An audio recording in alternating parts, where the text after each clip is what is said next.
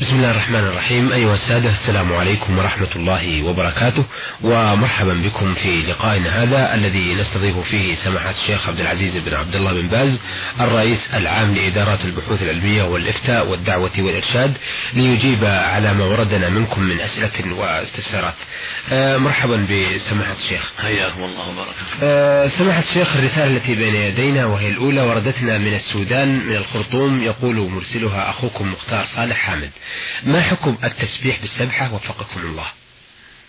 بسم الله الرحمن الرحيم. الحمد لله والصلاة والسلام على رسول الله وعلى آله وأصحابه ومن اهتدى به أما بعد فالتسبيح بالسبحة يكرهها كثير من العلم وبعض السلف يراها بدعة فالأولى تركها على الأقل أولى تركها وأن يكتفي بالأصابع. هذه السنة. نعم. النبي صلى الله عليه وسلم كان يعقد التسبيح بيده اليمنى وبأصابع يده اليمنى وهذا هو الأفضل. والذي ينبغي ويروى عنه عليه السلام أنه قال أنه أمر بعقد الذكر بالأصابع وقال إنهن مسؤولات مستنطقات فالأفضل للمؤمن أن يعقده بالأصابع هذا هو السنة. والسبحه تركها اولى على أقل شيء تركها اولى نعم. آه يقول في سؤاله الثاني ما حكم البناء على القبر؟ ويقصد بذلك بناء المسجد.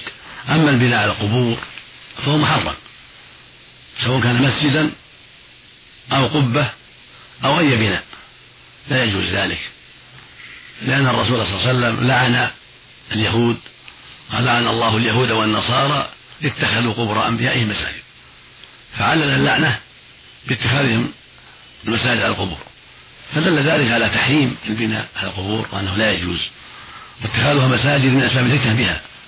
لأن إذا وضعت عليها المساجد افتتن بها الناس وربما دعوها من دون الله واستغاثوا بأهلها فوقع الشرك.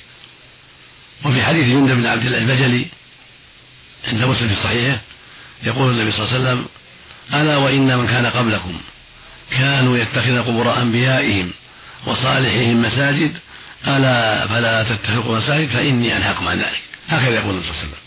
يحذرنا من اتخاذ المساجد القبور. فينبغي لأهل الإسلام أن يحذروا ذلك. بل الواجب عليهم أن يحذروا ذلك. وفي حديث جابر عند مسلم عن النبي صلى الله عليه وسلم أنه نهى عن تجسيس القبور وعن القعود عليها وعن البناء عليها. فالبناء عليها منهي عنه. مطلقا واتخاذ المساجد والطباب عليها كذلك. لأن ذلك من وسائل الشرك إذا بني على القبر المسجد أو القبة ونحو ذلك عظمه الناس وفتن به الناس وصار من أسباب الشرك به ودعاء أصحاب القبور من دون الله عز وجل كما هو واقع في دول كثيرة وبلدان كثيرة. نعم. عظمت القبور وبنت عليها المساجد وصار جهلة يطوفون بها ويدعونها ويستغيثون بأهلها وينذرون لهم ويتبركون بقبورهم ويتمسحون بها كل هذا وقع بأسباب البناء على القبور. واتخاذ المساجد عليها وهذا من الغلو الذي حرمه الله. يقول النبي صلى الله عليه وسلم إياكم والغلو في الدين فإنما هلك من كان قبلكم الغلو في الدين. وقال هلك المتنطعون هلك المتنطعون هلك المتنطعون يعني المتسددون الغالون نعم. والخلاصة أنه لا يجوز بناء القبور لا مسجد ولا غير مسجد ولا قبة. وأن هذا من المحرمات العظيمة ومن وسائل الشرك. فلا يجوز فعل ذلك. وإذا وقع فالواجب على ولاة الأمور إزالته وهدمه وأن لا يبقى قبور مساجد ولا قباب بل تبقى ضاحية مكشوفة كما كان هذا في عهد النبي صلى الله عليه وسلم وفي عهد أصحابه رضي الله عنهم وأرضاهم والسلف الصالح.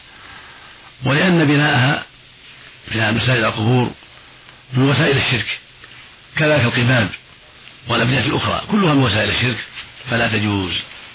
فالواجب إزالتها وهدمها لأن ذلك هو مقتضى أمر النبي صلى الله عليه وسلم. فهو أمر عليه الصلاة والسلام بأن تزار القبور للذكرى والعظة ونهى عن البناء عليها واتخاذ المساجد عليها لأن هذا يجعلها مساجد تعبد من دون الله يجعلها, يجعلها آلهة يجعلها أوثان تعبد من دون الله. فوجب امتثال أمر بالزيارة يعني شرع لنا أن نمتثل الأمر بالزيارة شرع. زيارة مستحبة. يشرع لنا أن نزورها للذكرى والدعاء لأهلها بالمغفرة والرحمة لكن لا نبني عليها. لا مساجد ولا قباب ولا أبنية أخرى. لأن البناء عليها من وسائل الشرك والفتنة بها. نعم. آه هو سأل سؤال ثالث لكن دخلت الإجابة ويقول ما حكم وضع القبر قبلة المسجد داخله وقد تكلمتم. هذا نعم. آه أما سؤاله الرابع يقول سمعنا في برنامج أخرى وهي نعم. وضع قبور في المساجد يدفن الميت في المسجد هذا لا يجوز أيضا. بعض الناس إذا مات قد يدفن في المسجد هذا لا يجوز في المسجد. بل يجب أن ينبش وينقل إلى المقبرة. إذا دفن في المسجد ينبش وينقل إلى المقبرة ولا يجوز البقاء في المسجد أبدا. هذا هو الواجب على أهل الإسلام أن لا يدفنوا في المساجد. ليس لأحد يدفن في المسجد بل إذا دفن أحد المسجد ينبش وينقل إلى المقبرة العامة. نعم. آه، يقول في سؤاله الأخير آه، مختار صالح حامد من السودان الخرطوم سمعنا في برنامجكم آه، نور على الدرب أن الحلف بغير الله حرام. كما سمعنا فيه أن شخصا حلف بالطلاق فلا تطلق زوجته. أليس في ذلك تناقض يا سماحة الشيخ؟ الحلف بغير الله منكر. النبي صلى الله عليه وسلم قال من كان حالفا فليحلف بالله وليصمت. وقال عليه الصلاة والسلام من حلف بغير الله فقد كفر أو أشرك. وهو حديث صحيح. وقال عليه الصلاة والسلام من حلف بالأمانة فليس منا. وقال لا تحلفوا بآبائكم ولا بأمهاتكم.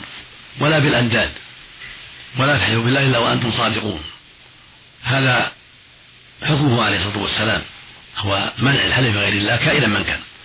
فلا يجوز الحلف بالنبي عليه الصلاة والسلام ولا بالكعبة ولا بالأمانة ولا بحياة فلان ولا شرف فلان كل هذا لا يجوز. لأن الأحاديث الصحيحة دلت على منع ذلك. وقد نقل أبو عمر بن عبد البر الإمام المشهور رحمه الله إجماع أهل العلم على أنه لا يجوز الحلف بغير الله. فالواجب على المسلمين أن يحذروا ذلك.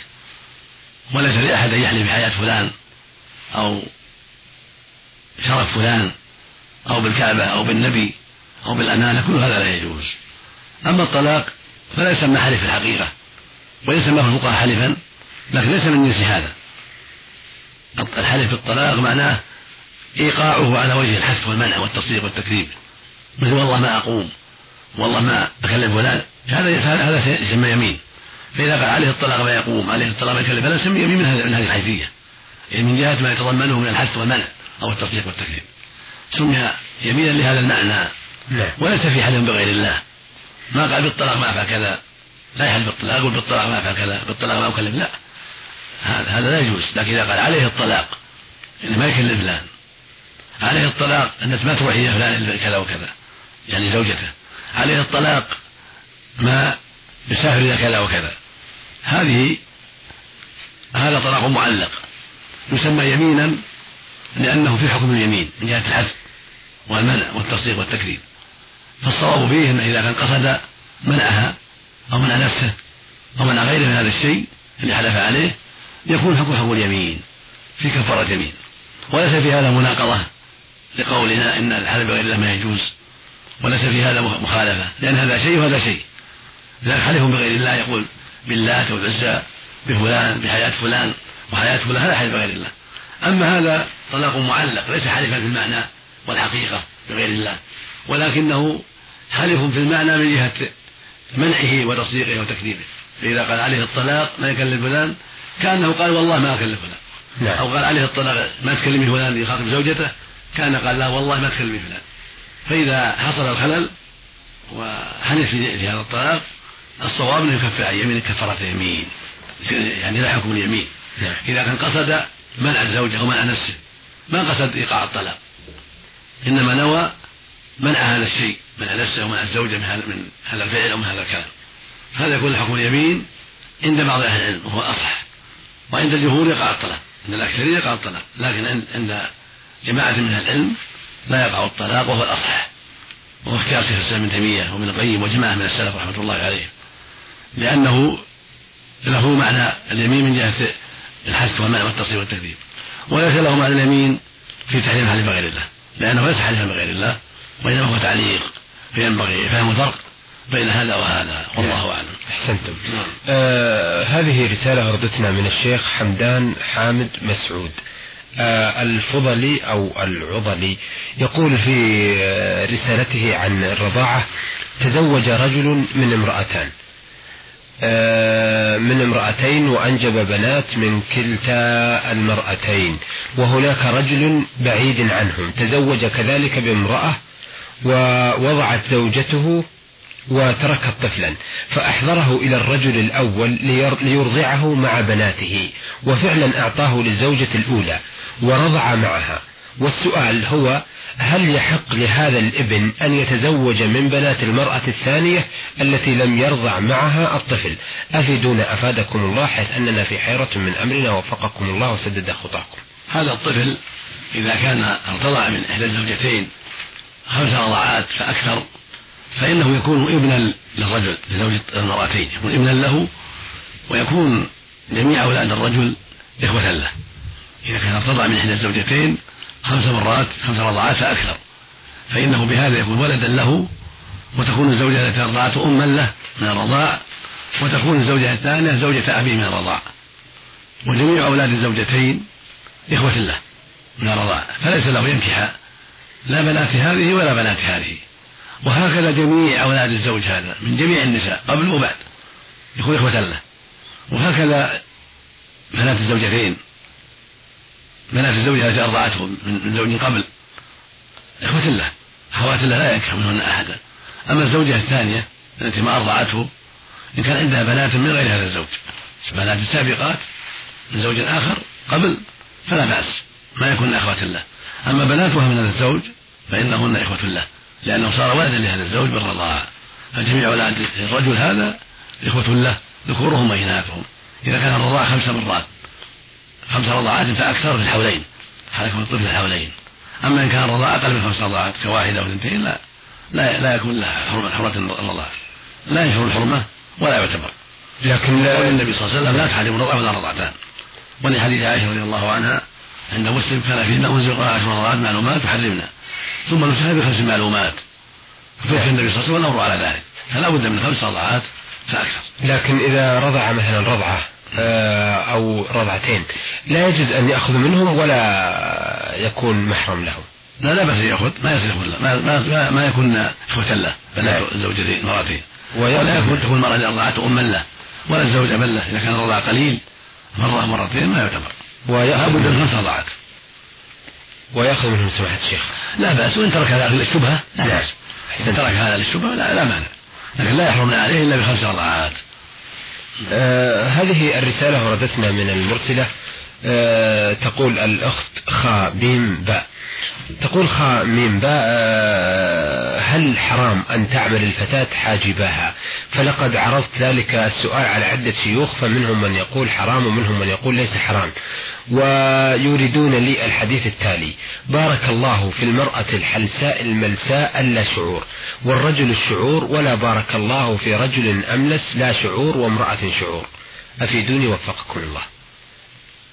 هذا الحديث لا أصل له. بارك الله. في لا بارك الله في الحلساء الملساء الآخر هذا لا لا نعرف له أصلا هذا الحديث لا أصل له ولا نعرف له أصلا عن النبي عليه الصلاة والسلام. أما الحاجبان فليس لها أن تأخذ منهما شيئا لأن النبي صلى الله عليه وسلم لعن النامصة والمتنمصة والنامصة هي التي تأخذ من الحاجبين أو من شعر وجهها. وقد فسر العلماء النمص بأخذ شعر الحاجبين والوجه شعر الوجه. فليس لها أن تأخذ شعر حاجبيها ولا شعر وجهها العادي ليس لها أن تأخذ ذلك. لا من النص لا بالمنقاش ولا غيره. حاملا بالحديث وليس لها أن تغير في حاجبيها بل عليها أن تترك ذلك وتحذر ذلك. أما لو قدر أنه نبت لها لحية أو شارب شيء يعني مستنكر في خلاف المعتاد هذا لا بأس أن تزيله لأنه مثلة فتنة. أما الشعر العادي حاجبها العادي الحاجب وأشبه ذلك هذا لا يؤخذ من الشيء. لأن الرسول صلى الله عليه وسلم لعن النامصة والمتنمصة والنمص وأخذ شعر الحاجبين. وفسر أيضا بأخذ شعر الوجه من الناص وهو النقاش لأنه يسبب تشويها وقبحا في الوجه ولأن ولحكم أخرى الله جل وعلا أعلم بها والحاصل أن علينا الامتثال والطاعة لله ولرسوله والحذر مما نهى الله عنه ورسوله. سؤالها الأخير تقول فيه والدي يريد أن يزوجني رجلا لا أريده ويقول لي يجب أن لا تخالفي أوامري. فهل لأبي تعاستي على رضا وسعادة الآخرين؟ أفيدوني وأرشدوني. جزاكم الله عنا خيرا وشكر الله لكم. ليس للأب ولا غيره من الأولياء إجبار المرأة على الزواج. ليس له ذلك. لا الأب ولا غيره. لأن النبي صلى الله عليه وسلم نهى أن تزوج المرأة إلا بإذنها. قال والبكر يستأذنها أبوها وإذنها سكوتها.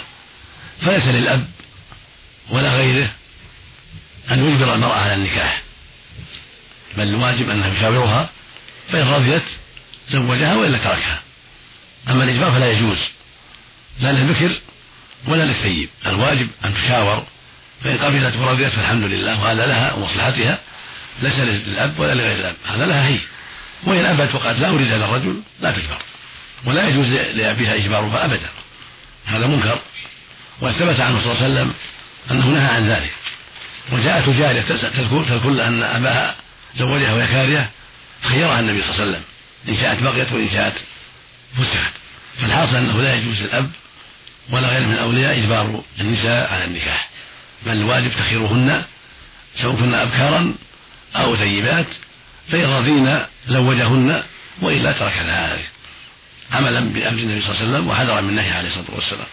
نعم. آه هذه رسالة وردتنا من يحيى بن أحمد الجابري من نجران. يقول إلى الرياض الإذاعة برنامج نور على الدرب. السلام عليكم ورحمة الله وبركاته. وبعد هل يجوز السحب من الصف الأول وما بعد؟ وما بعد كمل. وهل علي إثم إذا سحبني أحد ولم أنسحب؟ والرسول صلى الله عليه وسلم يقول لو يعلم الناس ما في النداء والصف الأول ثم لم يجدوا إلا أن يستهموا عليه لاستهموا. نرجو تبيين الخلاف في ذلك وإعطائنا آه الرأي الراجح وشكرا لكم. لا ينبغي السحب من الصف الأول ولا غيره. بل الذي يأتي يلتمس فرجة فيدخل فيها فإن لم يجد صبر حتى يأتي أحد فيصف معه. وإن تقدم مع الإمام وصلى على يمين الإمام فلا بأس. أما أنه يسحب من الصف الأول أو من الثاني أو من لا. أما حديث لا دخلت معهم أو إشارة رجلا فهو حديث ضعيف لا يجوز التأويل عليه. ولأن السحب تصرف في الناس بغير حق. فالحاصل أنه لا ينبغي السحب ولا يلزم المسحوب أن ينسحب. بل إذا أحب يبقى في صفه يبقى في صفه. وليس لأحد يسحبه من صفه. ثم السحب من الصف يسبب خللا في الصف وفرجة في الصف. والنبي صلى الله عليه وسلم أمر بسد الخلل ورص الصفوف فالذي يدخل لا ينبغي له أن يسحب أحدا بل يلتمس إن وجد فرجة دخل فيها وسد الصف. فإن لم يجد تقدم مع الإمام فصف مع يمين الإمام. فإن لم يتيسر ذلك فالمشروع له الصبر حتى يأتي أحد فيصفا جميعا.